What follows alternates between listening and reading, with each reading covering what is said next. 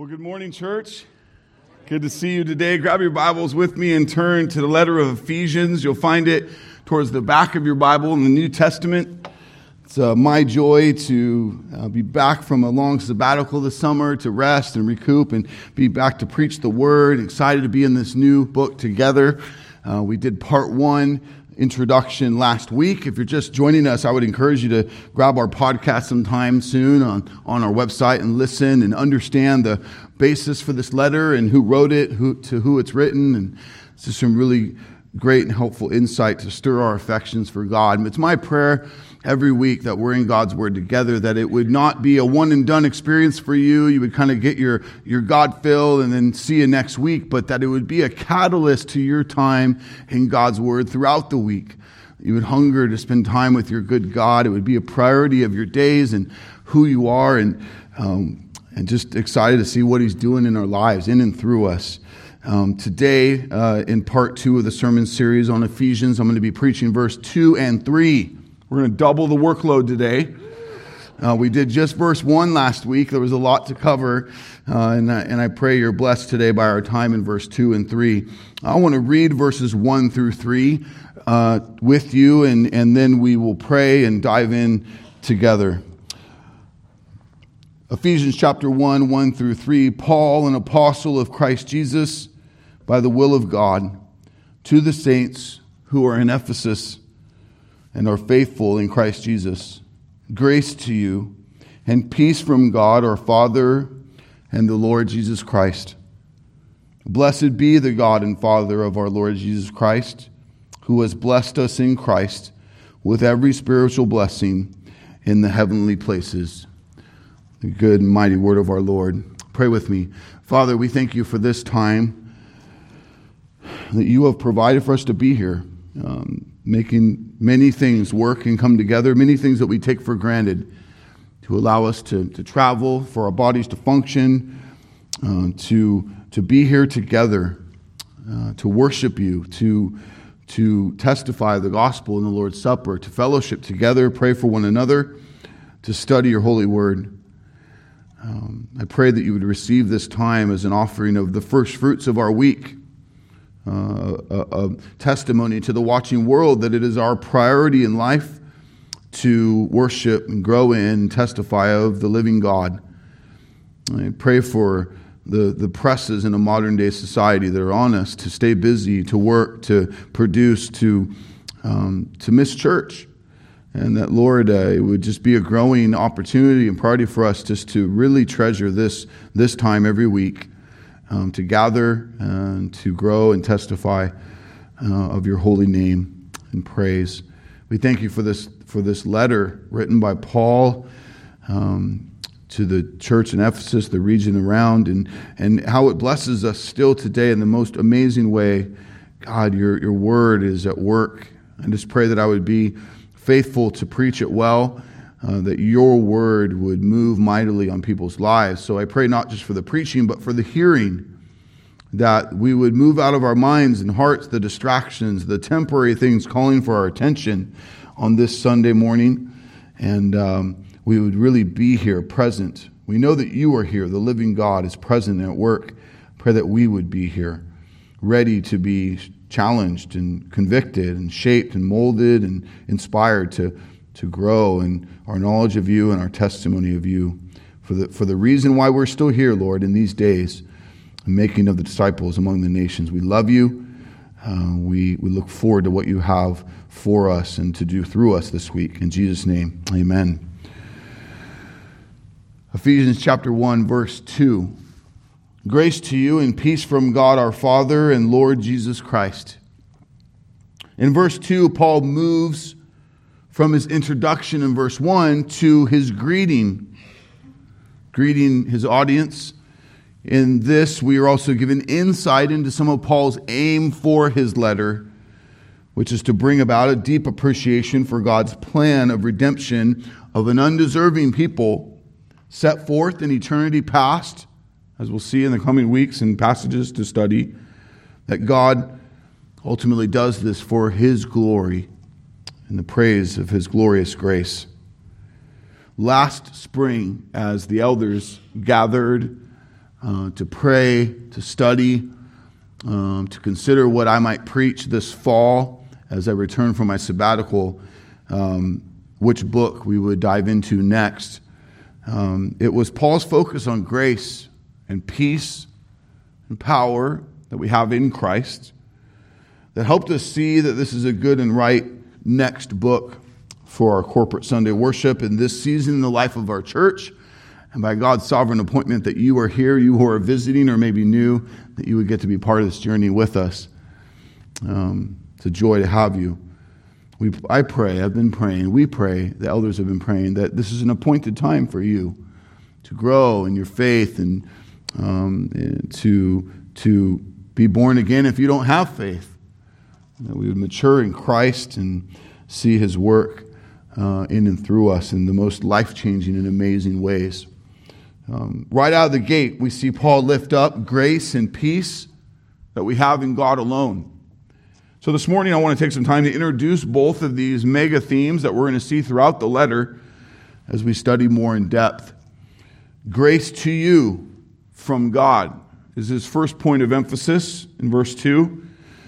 This is more than a quick and passive greeting, but instead, he's giving great insight into his priority his heart for his blood bought brothers and sisters. Uh, the word grace largely summarizes Paul's focus for his hearers in the first three chapters of this letter. It's important to Paul that his brothers and sisters in Christ rightly understand God's grace. Church, we must as well rightly understand God's grace. In my 20 years of pastoral ministry, I've come to find that many professing Christians do not rightly understand God's grace. Love to talk about it, love to sing about it, don't rightly understand it. And I could make a pretty strong argument that if you don't rightly understand the grace of God, you don't rightly understand the gospel of grace of God. So we are desperate for these things as well. If we miss the full measure of God's grace, we miss the power of the gospel and the wonder of what God has done and who we are in Him. So, by way of introduction today, and surely not the last time we will dig into these things, trust me, it was painful to hold back this morning in, in the introduction to grace and peace because there's so much to say and to study, but we're going to get there together as the coming verses and pages are just thick dripping with good understanding of these things. So I want to give some introduction today to these, um, and then we will continue to press on. First, what is grace? And what is the grace God has given specifically to his chosen people who he redeems? The definition of grace is simply this grace is unmerited favor or an undeserved gift from an unobligated giver. We see grace at work between God and mankind in two major critical ways throughout Scripture. One is common grace, the other is saving grace. I want to highlight those so we can have a better understanding of them. First, God's common grace is temporary. It's undeserved and unobligated favor that's given to all human beings. It is the sobering reality that God puts up with his fallen creation, even for one microsecond. That he endures with much patience fallen man to live, to expand, and even to thrive in the temporary setting of his creation as we know it. Do you realize and appreciate that it is only by God's common grace that any of us exist or continue to exist. God's common grace is at work all around. Sinful mankind is guilty of arrogantly thinking that we deserve life or comfort or provisions from God. We need to see his active common grace all around better than we do for we take it so for granted. I mean, the fact that gravity is working all the time, like it is, is a great gift of his common grace. Now, I know we think for a moment, how cool would it be if it didn't work? But just think about that ongoingly. I mean, how just maddening life and would be without gravity. Uh, the placement of the sun, the blazing sun, as in our best understanding according to science of these things, if the sun was just the smallest bit closer, we would be incinerated. But God keeps it in its perfect position to warm and to do what it does without us burning up. That's the working of God's common grace on mankind. The fact that the the molecules and atoms of the ground hold together so that the earth doesn't just open up and we fall into the abyss. The fact that your chair is held together by the active, common grace of God so that you are, all are not on the floor right now is the working of his common grace. The fact that your body, all the intricacy parts of your body working or firing, that where you want your head to stay and your feet to be and your hands to move and your eyes to go, God is in His common grace working all that, making it work. How maddening it is when those things stop working. And yet, 90% of it's working, 10% of it might be, and yet how utterly ungrateful we become because we are arrogant, we are prideful, we do hold God hostage. He owes us way more than He does. No, we need to see His grace. We don't deserve it, nor is He obligated to give it, but it is. His common grace is at work all around. What I want you to understand is God's common grace is, is part of the picture, but it's not what Paul is specifically focusing on. And I take a moment to tell us about common grace so that we can better understand the other grace that Scripture speaks of, and that is what Paul is speaking of here that is his saving grace. The wondrous and life changing reality of saving grace. Our Word of Truth Catechism tells us, question 80, saving grace is God's love forgiveness and redemption freely and effectively given in Jesus to the elect who are undeserving of this. Grace is a gift from God. The fact that He saves any is amazing. Why? Because God, who is holy and perfect, is not obligated to save anyone, to give his saving grace. His obligation, because of his holy perfection and because of our wicked, sinful betrayal, is instead to give his righteous wrath and judgment on guilty sinners. That's what a just judge does.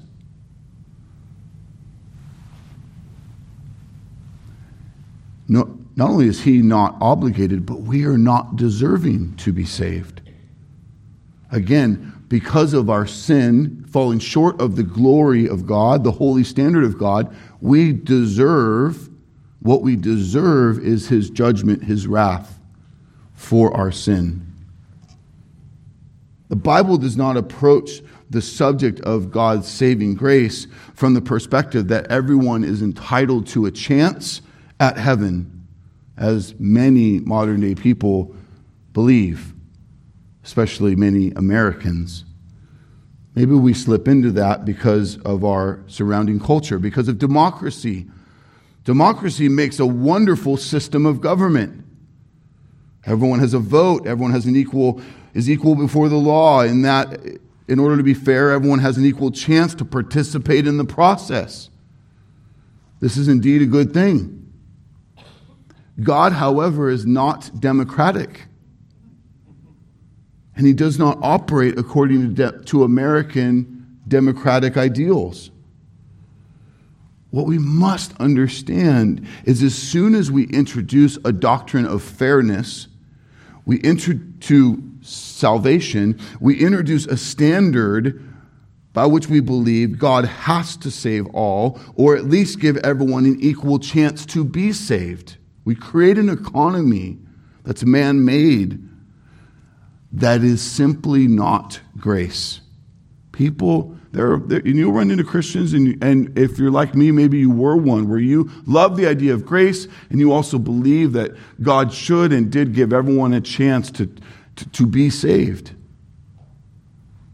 But that's not grace. Those two don't go together. Either he's not obligated and we're undeserving, which is grace, or those things are not true. What is truly fair is for the holy and righteous judge to render a verdict of guilty on every unrepentant sinner who is unable to pay for the fullness of our sin before the holiness of God. It is actually grace that is unfair. I mean, if there ever, if you understand the purity of Christ alone, who would take on the guilt all of our sin, past, present, and future. Talk about the most unfair act ever. He didn't get what he deserved, neither did we get what we deserved by the greatest measure in all of human history. But what is interesting, and, and make sure you catch this God's grace and saving work on unrepentant sinners while greatly unfair, is just. It is just. Why? Because of Christ and his substitutionary work on our behalf.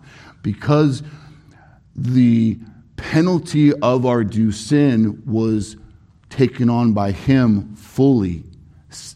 That God the Father is satisfied in the atonement of Christ so that wrath was fully poured out on Christ on our place, so that now God receives us. His justice is met in this.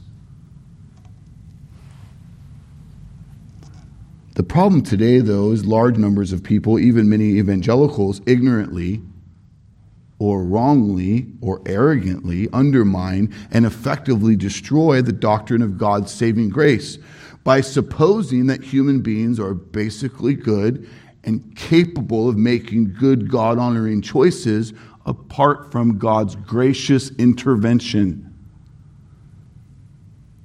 I fear far too many Christians today speak of grace all the time, sing of grace all the time, but they don't fully understand what real grace is and how potent it is. In our current day, man, Kind is in love with this idea of human rights, and so we wrongly assume that God owes us some kind of grace.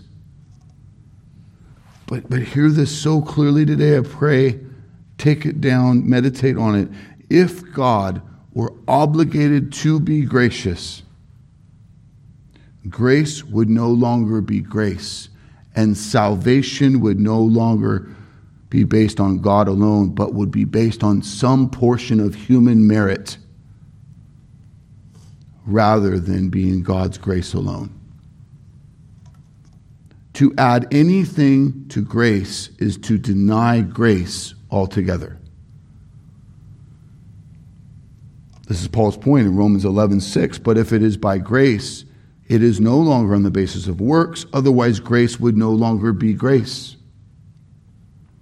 The scriptures are clear that men and women are sinful by nature. We cannot do anything to save ourselves, prepare ourselves to be saved. The scriptures are equally clear that God is the one who saves by grace alone, through faith alone, in Christ alone. This means that it is God who acts first upon the sinner while the sinner is dead in sin. But the good news is that while sinners do not seek for God, according to Scripture, God seeks undeserving sinners. Amen? By his grace. I, you know, you know how hard it is for me to stop there and move on to peace. But I'm telling you that the verses ahead are just so rich. And so we will spend more time here. digging into these truths. In the meantime, look with me at what Paul declares to the saints in the second part, verse 2 Grace to you and peace from God, our Father and Lord Jesus Christ. Our modern culture's idea of peace is also jaded, m- misunderstood, uh, misplaced. Modern culture's view of peace is the absence of conflict, the absence of trouble. We, we think of peace strictly as emotional calmness. And so, maybe ways we think about peace, I just want some peace, we think about it like this circumstantially. When they get along, whoever they is in your life, peace. Or when he or she apologizes to me, peace in our relationship. Or we think when the bills are paid, peace. Or when my boss, or for you moms, when my kids leave me alone, peace. We must understand, though, this is an outside in, circumstantially based peace. It is not lasting. That moment, that pause, that stillness, it's temporary, it's fleeting, right? And it is not the peace that Paul is speaking of that we have in Christ. Jesus said, My peace I leave with you, my peace I give to you. Not as the world gives, do I give it to you. John 14, 27. When Jesus says he is leaving you and I peace, he's not saying I'm leaving you a world without problems, trouble, conflict. He's saying, because of my life, death, and resurrection, resurrection, I am giving you a peace, a shalom. It's a holistic peace that you will enjoy in me, in Christ, in the midst of your troubles, trials, war, circumstances. Jesus is saying, I am peace. The peace we have in God alone is a holistic peace in the midst of life's storms. Many pursue peace through drugs, through other religions, maybe through like yoga like meditations, maybe going to the mountains or to the beach. But only those in Christ know true shalom and peace. You can't have the true and lasting peace of God if you don't know and have God. People think they have peace outside of Christ, but these are superficial, temporary. True and lasting peace is what Jesus brings his saved saints on the cross. Speaking of Jesus, consider the prophecy of Isaiah 53 5. But he was pierced for our transgressions, he was crushed for our iniquities.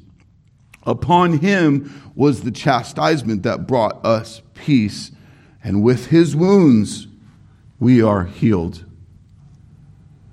True and lasting peace is for the redeemed of God, those whom Jesus has come and saved and set free. This is good news, church.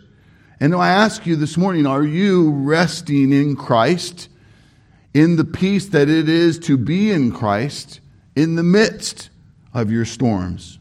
Or are you, like we talked about last week, climbing into your old identity too often that was bound in sin, dead in sin, only living for the temporary, and don't know peace because you're not living in Christ? Nothing compares to Christ alone when it comes to true peace. I pray you would rest in Christ.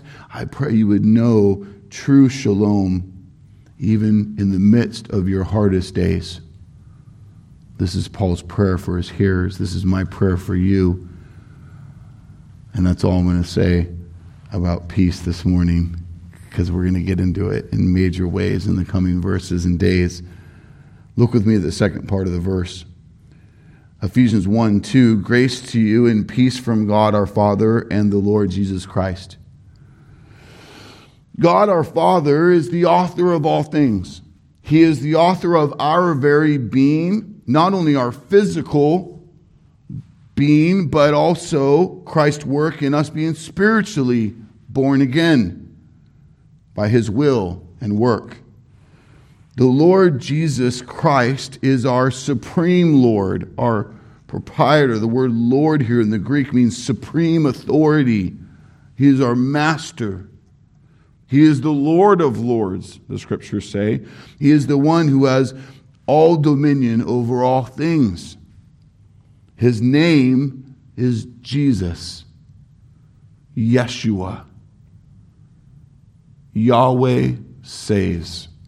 Jesus means God saves. It's his name. His title is Christ, the promised one, the royal redeemer, the one mankind has been waiting for, for redemption. The only true hope for eternal glory with God is Jesus Christ. We have nothing truly good or lasting without Jesus.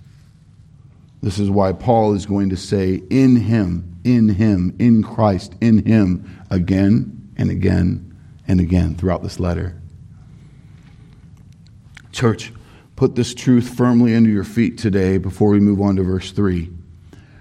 God's saving grace will lead to true peace. And true peace will always rest in God's grace. I pray it be so in your life. In Christ. Look with me now at verse 3. Paul says, Blessed be the God and Father of our Lord Jesus Christ, who has blessed us in Christ with every spiritual blessing in the heavenly places. Some of you might be thinking, I know this verse, like this verse. As we move into verse 3 and beyond, I want to bring some enlightening insight uh, into this section of this letter. It's special, it's really cool to understand it. Verse 3 through 14 in your English translation is written in five sentences. But there are, in the original Greek that Paul wrote, all of verse 3 through 14 is one sentence over 200 words. I say this because I want you to, as we dig into this section, as we begin our journey through this section, I want you to see that this is a, doxology, a, a poem of praise for all the amazing blessings of the gospel of our Lord. Paul begins with praise for God for every spiritual blessing for his people, and then he keeps going, adding phrase after phrase and doctrine after doctrine to list the blessings and the benefits of them, of what it means to be in Christ. One commentator speaks of verse 3 through 14 as the magnificent gateway to this epistle. One unique fact about this section is that God the Father is the subject of nearly every verb.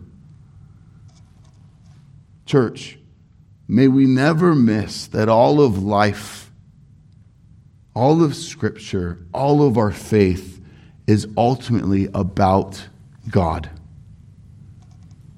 Oh, how worthy of honor and obedience and praise He is. Amen. Ephesians chapter 1 verse 3 Blessed be the God and Father of our Lord Jesus Christ. Looking at the first half of the verse, Paul starts with a declaration of praise for God. And he positions in the mind of the listener, his hearers, who God is, who God the Father is in relationship to Jesus Christ, God the Son.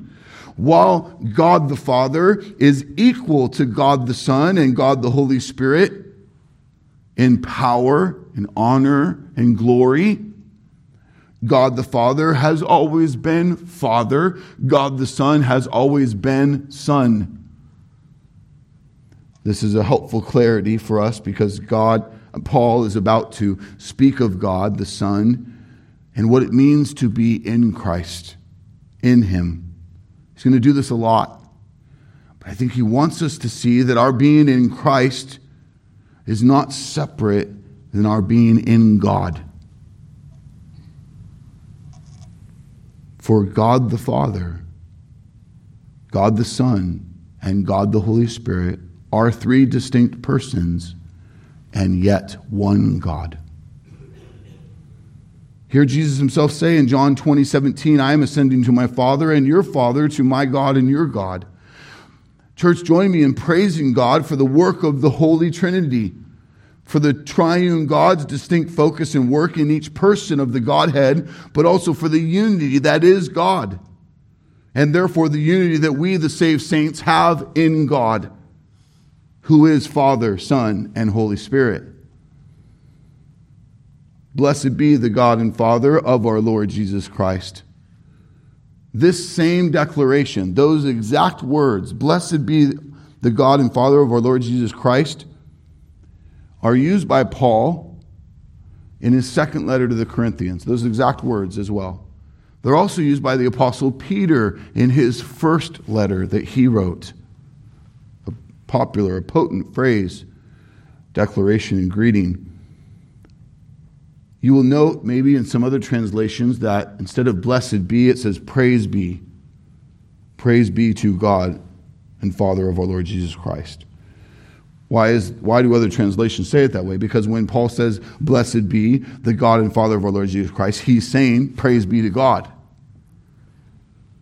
God's not needing blessing or favor from us that he's lacking. He's complete in every way. This is a declaration of praise.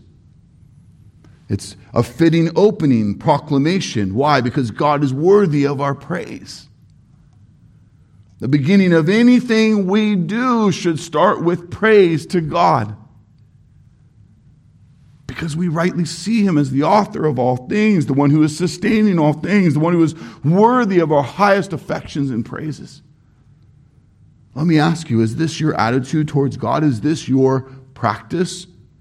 Do you begin your day do you begin your career? Do you begin the raising of your children, your vacation, your buying a house, your meal, your, your, your marriage, your, your anything by acknowledging that it is all under the authority and rule and reign of God the Father? That it is all supposed to ultimately be a blessing to Him? May it be so. May we begin all we do with praise for our good God. May our response to life and its and all of its little happenings be but of gratitude for all that God is and has done, and especially for what He's done in saving the undeserving by His amazing grace. Look with me to the first of the many realities we have we who are under his saving grace, we who are his saved saints, believers in the Lord Jesus. Blessed be the God and Father of our Lord Jesus Christ, who has blessed us in Christ with every spiritual blessing in the heavenly places. To be blessed is to be favored. Oh, how we want and need the favor of God. Notice he emphasizes every spiritual blessing. Why is spiritual an emphasis here?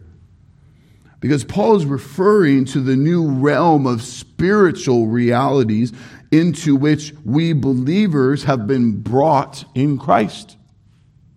It's a reference to what is lasting and eternal and not what is temporary. The blessings, the favor of God, in common grace is upon mankind all around, and we are blessed in many ways. But he's speaking of spiritual blessings.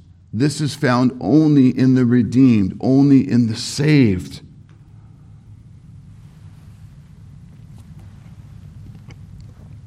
Paul is lifting high the reality of what it means to be in Christ, what it means to truly be blessed in God.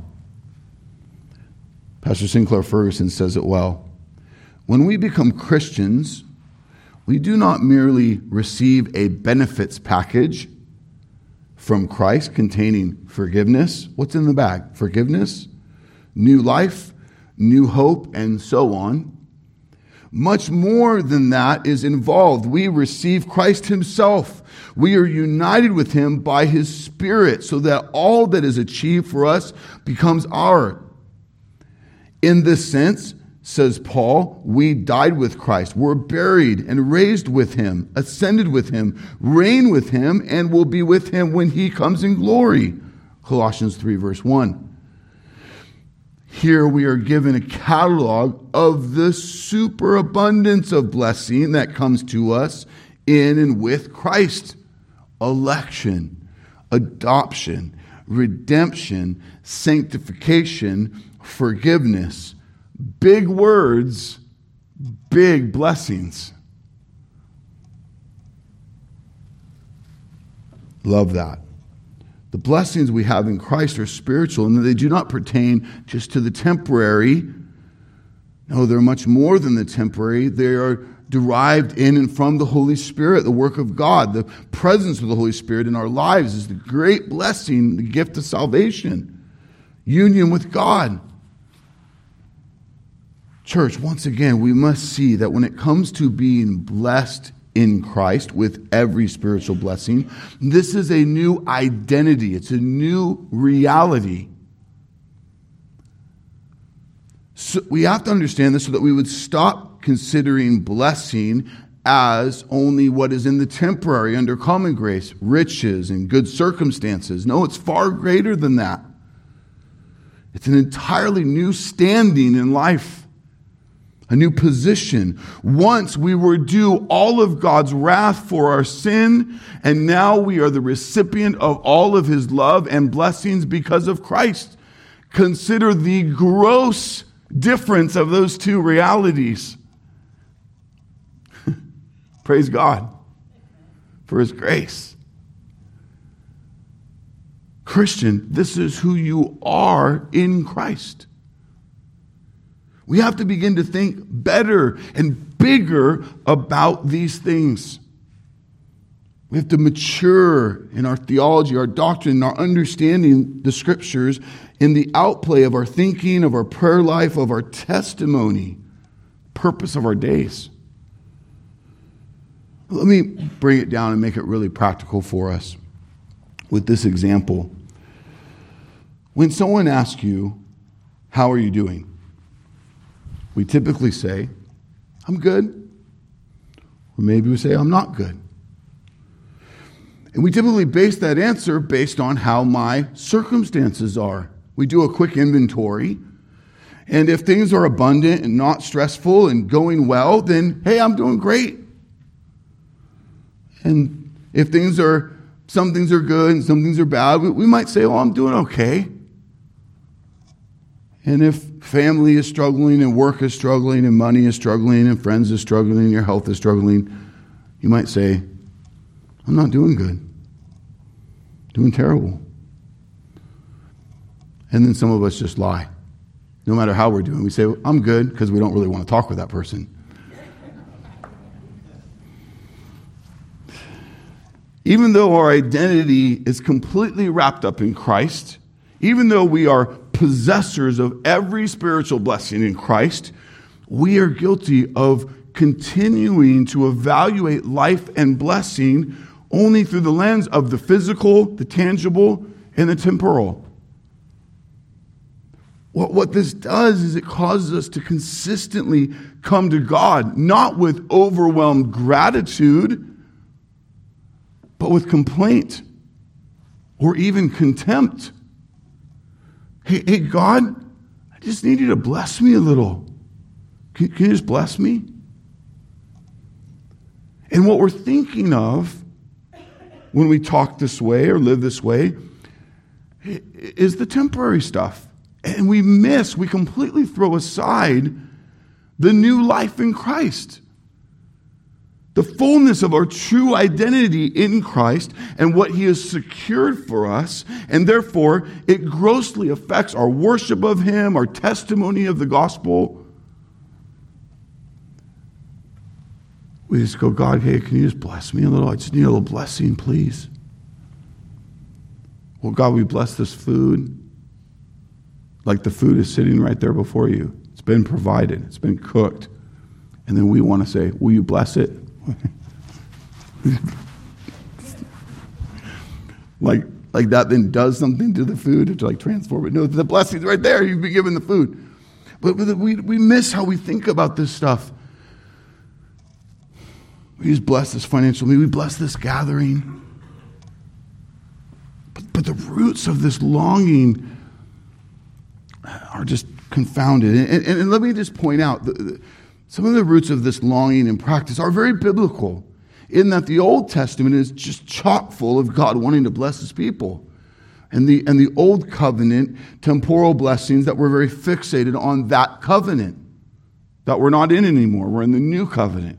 This is a part of the era of our thinking when it comes to blessing. But look with me for a moment at some of the basis for this thinking. A, a few of the big blessings, the popular blessings, the great and amazing blessings. Blessing of Abraham, Genesis chapter 12, 2 through 3. I will make you into a great nation. I will bless you, says the Lord to Abraham. I will make your name great, and you will be a blessing. And I will bless those who bless you. Whoever curses you, I will curse, and all the peoples of the earth will be blessed through you. Love that. One of my favorites, maybe one of yours, is Aaron's blessing. See it in Numbers chapter 6, 24 through 26. The Lord bless you and keep you. The Lord make his face to shine upon you and be gracious to you. The Lord lift up his countenance upon you and give you peace. Love that. Maybe you grew up in the church. Maybe you remember pastors praying that over you in your dismissal or special moments of your life. Maybe your mom, your dad. But please lean in, understand, see this with me. When Paul says, Blessed be the God and Father of our Lord Jesus Christ, who has blessed us in Christ with every spiritual blessing in the heavenly places. He's saying it's already given to you, church. You are blessed. Every spiritual blessing. But God, will you just bless me? No. Every spiritual blessing you have in Christ. So what are we asking Him for we say, Can you just bless me a little bit? Every spiritual blessing you have in Christ, possessors of, in Christ, based on His life, death, and resurrection, is the fulfillment. His life, Jesus' life, death, and resurrection, is the fulfillment of all of the old covenant blessings. They're fulfilled in Christ. We who are in Christ are the possessors of that blessing. In other words, the blessing has come to you and to me, church. How? Because of Christ. Because we who are in Christ have put on Christ. Galatians 3:14 He redeemed us in order that the blessing given to Abraham might come to the Gentiles us through Christ Jesus so that by faith we might receive the promise of the Spirit. He redeemed us in order that the blessing promised to Abraham might now come to the Gentiles through Christ. In other words, it's ours now. We have it. All of it. Not part of it, all of it. Think about Aaron's blessing with me for a second. The Lord bless you and keep you. He has done that in Christ. How much more can God bless you than what Jesus has done for you? How much more could we be kept than being included in his finished work, held, according to Scripture, by his power. No part of our doing or not doing can undo that. That's kept, that's hidden, that's secure. We have it. The Lord make his face shine upon you. Christ, God the Son, in flesh, has done that. How much more can God's face be shown to us than in the face of Christ? None, according to Scripture. Jesus is the image of the invisible God. For in him all the fullness of God was pleased to dwell. Speaking of Jesus, John says in John 1:14, the word, Jesus became flesh and dwelt among us, and we have seen his glory. Glory is the only Son from the Father, full of grace and truth. The Lord make his face shine upon you. He has done that in Jesus. And be gracious to you. Okay, in case you were asleep in the beginning of the sermon, let me just remind us.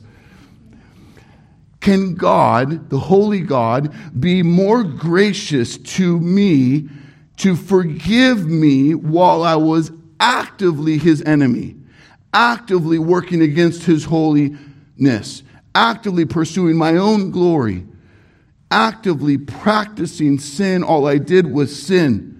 Can he be more gracious than to make me his own by the blood of the only perfect, unstained person ever lived, Jesus Christ, his only son, who died in my place?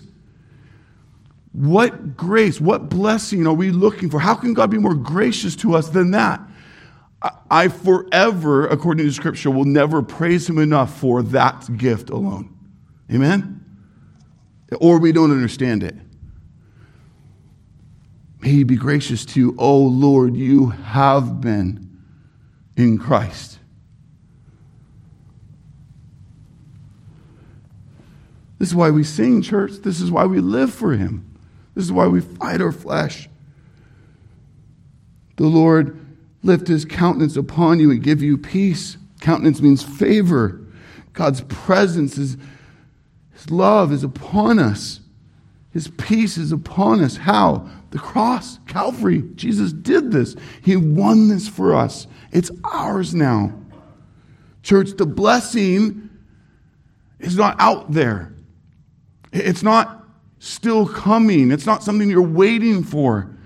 The blessing is here. You have it in Jesus Christ, only in God. Amen? But, but Josh, what are you saying? All these years, all this time I've been asking for the blessing of God after I've been saved, and you're saying I already have it?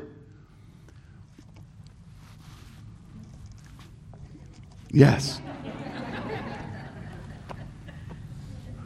Yeah, and you got to understand this better than we do.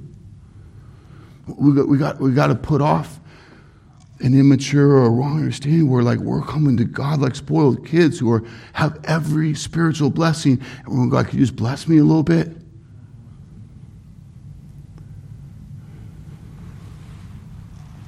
It is a matter of you and I understanding our full identity in Christ. The Word became flesh from the that's verse 14 of John 1. Verse 16 of John 1 From his fullness we have all received grace upon grace. Other translations say, From the fullness of his grace we've all received one blessing after another. For all who have trusted in Jesus as Lord and Savior, we have received. We are the possessors of grace upon grace, one blessing after another.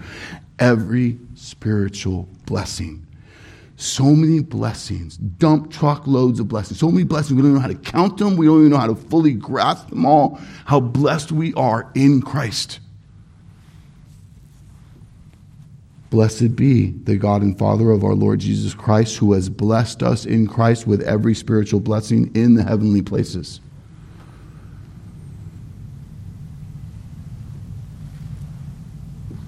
But when we don't understand that, we'll go to God and go, God, Will you just bless me, please? I need some blessing. In Christ, you have every spiritual blessing, and you can't lose it. I know, I know some of you have heard what I'm about to say before. I've said it, mentioned it before in a sermon a couple years ago. But uh, for you who are new, or to remind you, I want to pick on a funky tradition that we are all guilty of participating in. Um, when it comes to a misunderstanding of blessing. When someone sneezes, what do you say? Bless you, or God bless you. You like throw a little God in there, God bless you. Why do we say that? Uh, do you know that the origins of this are not biblical? They're, sup- they're superstitious, they're paganistic. One belief is the practice originated in Rome when the bubonic plague was just terrorizing the people, raging through Europe, and one of the symptoms of the plague was coughing and sneezing. So, uh, Rome's leader, Pope Gregory the First, Pope Gregory the Great, suggested that people would say, "God bless you." Uh, uh, when a person sneezed, and hoped that that would be like a prayer to protect them from certain death.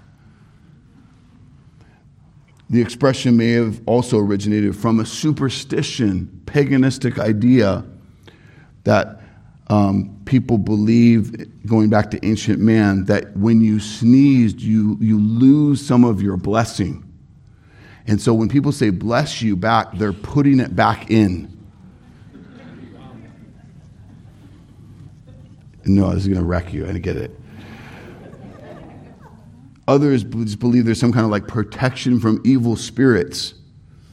Church, all this is man made superstitions, and yet we kind of ignorantly follow the culture. We think because God's in there, we think it's like a good thing. Um, God bless you.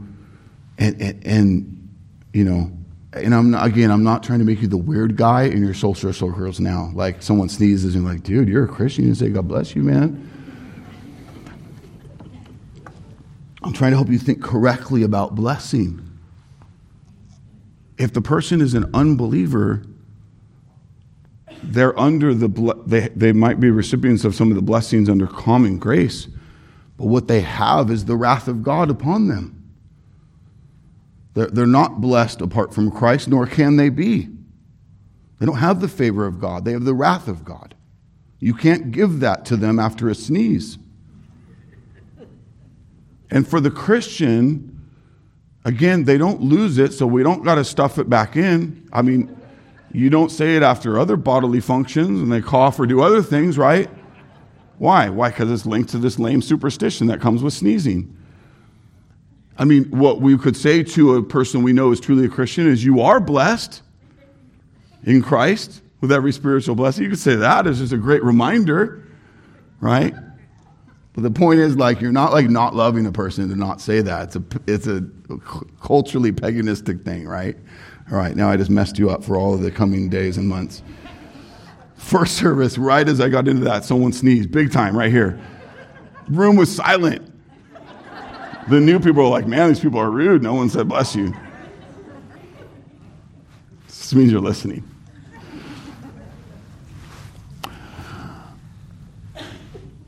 The poor man and the rich man who are in Christ, who are Christians, the, the sick woman and the healthy woman who are in Christ are equally blessed, not based on their circumstances, but based on who they are in Christ.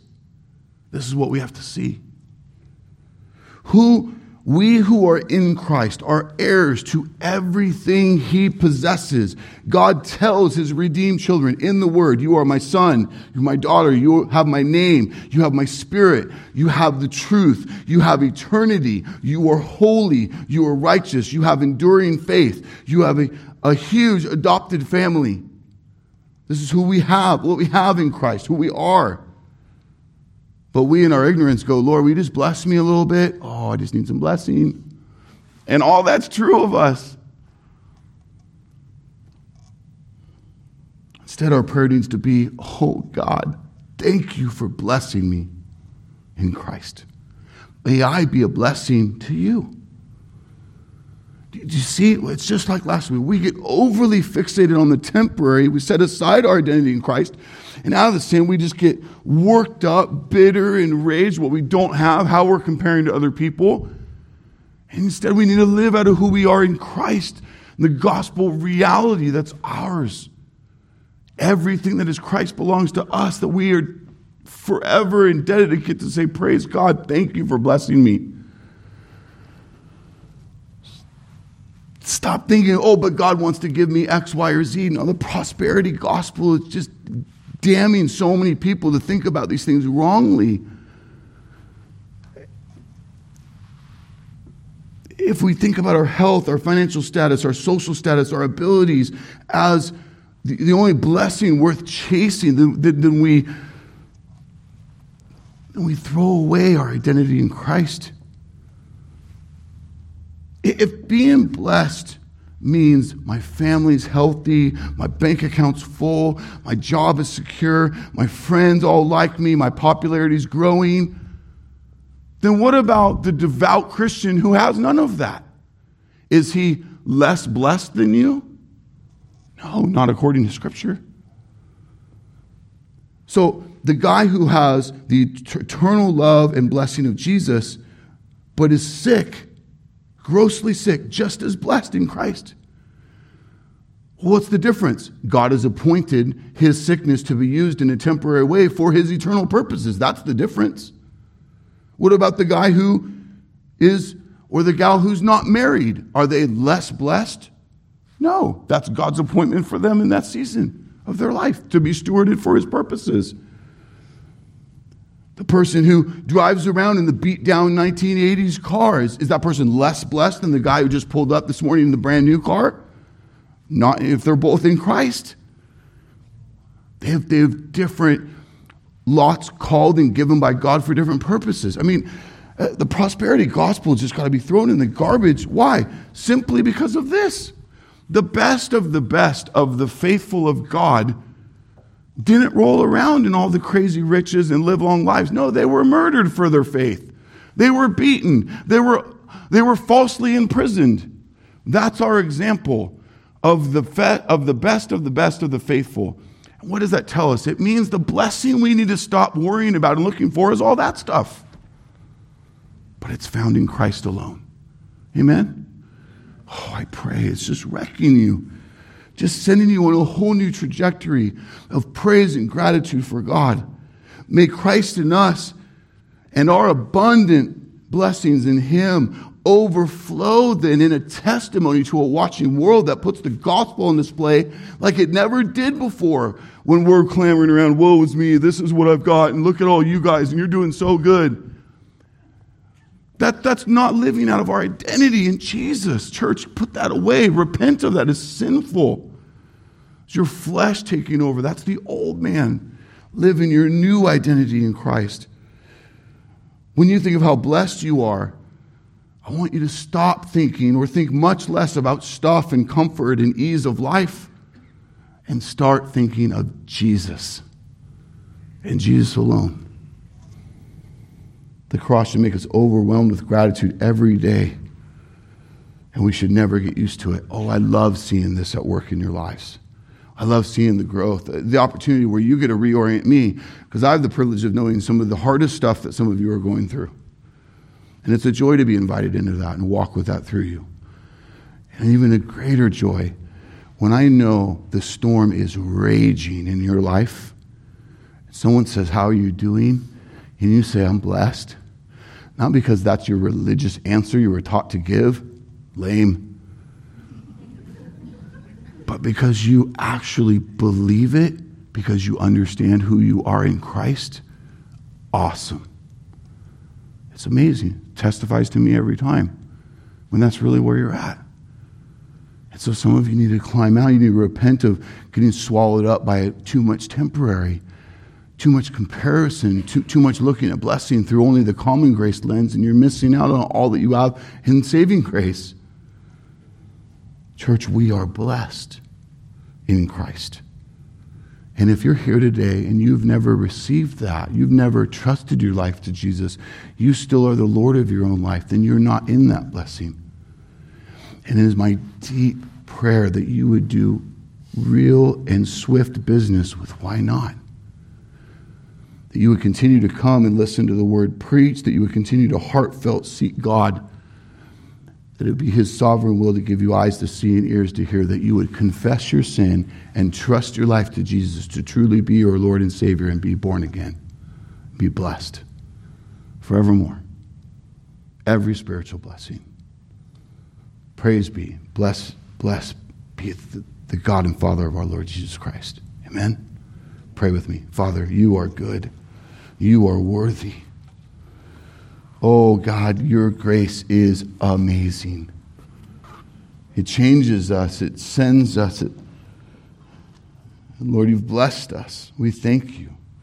We thank you for the name of Jesus. We thank you for his work, his victory. We have so much to be thankful for. What a, what a great privileged time to look at grace and peace and blessing. Just these two verses, all that you intend to do with your holy word. Thank you for enduring your word, that we have it here, this opportunity to study it And pray, Lord, for those who have wavered, who have moved away, who have never fully really understood this, and that they would humbly be able to admit, I, have missed it. Oh, how excited I am to see it and to get to praise God and testify of these realities. That it would change my heart, it would change my attitude towards the Lord God and towards His people. That you would send us forth to be bold in our testimony of the gospel. Oh, how excited we are for what you have in store. And I'm praying for those who, who just continue to um, not to believe, to continue to think that they can find their own way and make a way outside of Christ. I just pray that you would just break them to see how desperate they are for Jesus. Give them a fervor to ask the hard questions, to dig in, to not play light. Why? Because you've not promised us tomorrow. You don't owe us tomorrow. Lord, come, Lord Jesus, come. Bring your wrath and judgment on undeserving sin and on, on undeserving sinners. And, and, and, and Lord, continue to save those who, who you intend to save. But come, Lord Jesus. We long to be with you forever. In the meantime, we go forth. We sing the name of Jesus. We dance, we sing, we celebrate, testify of his name today and this and this week as we go. In Jesus' name we pray.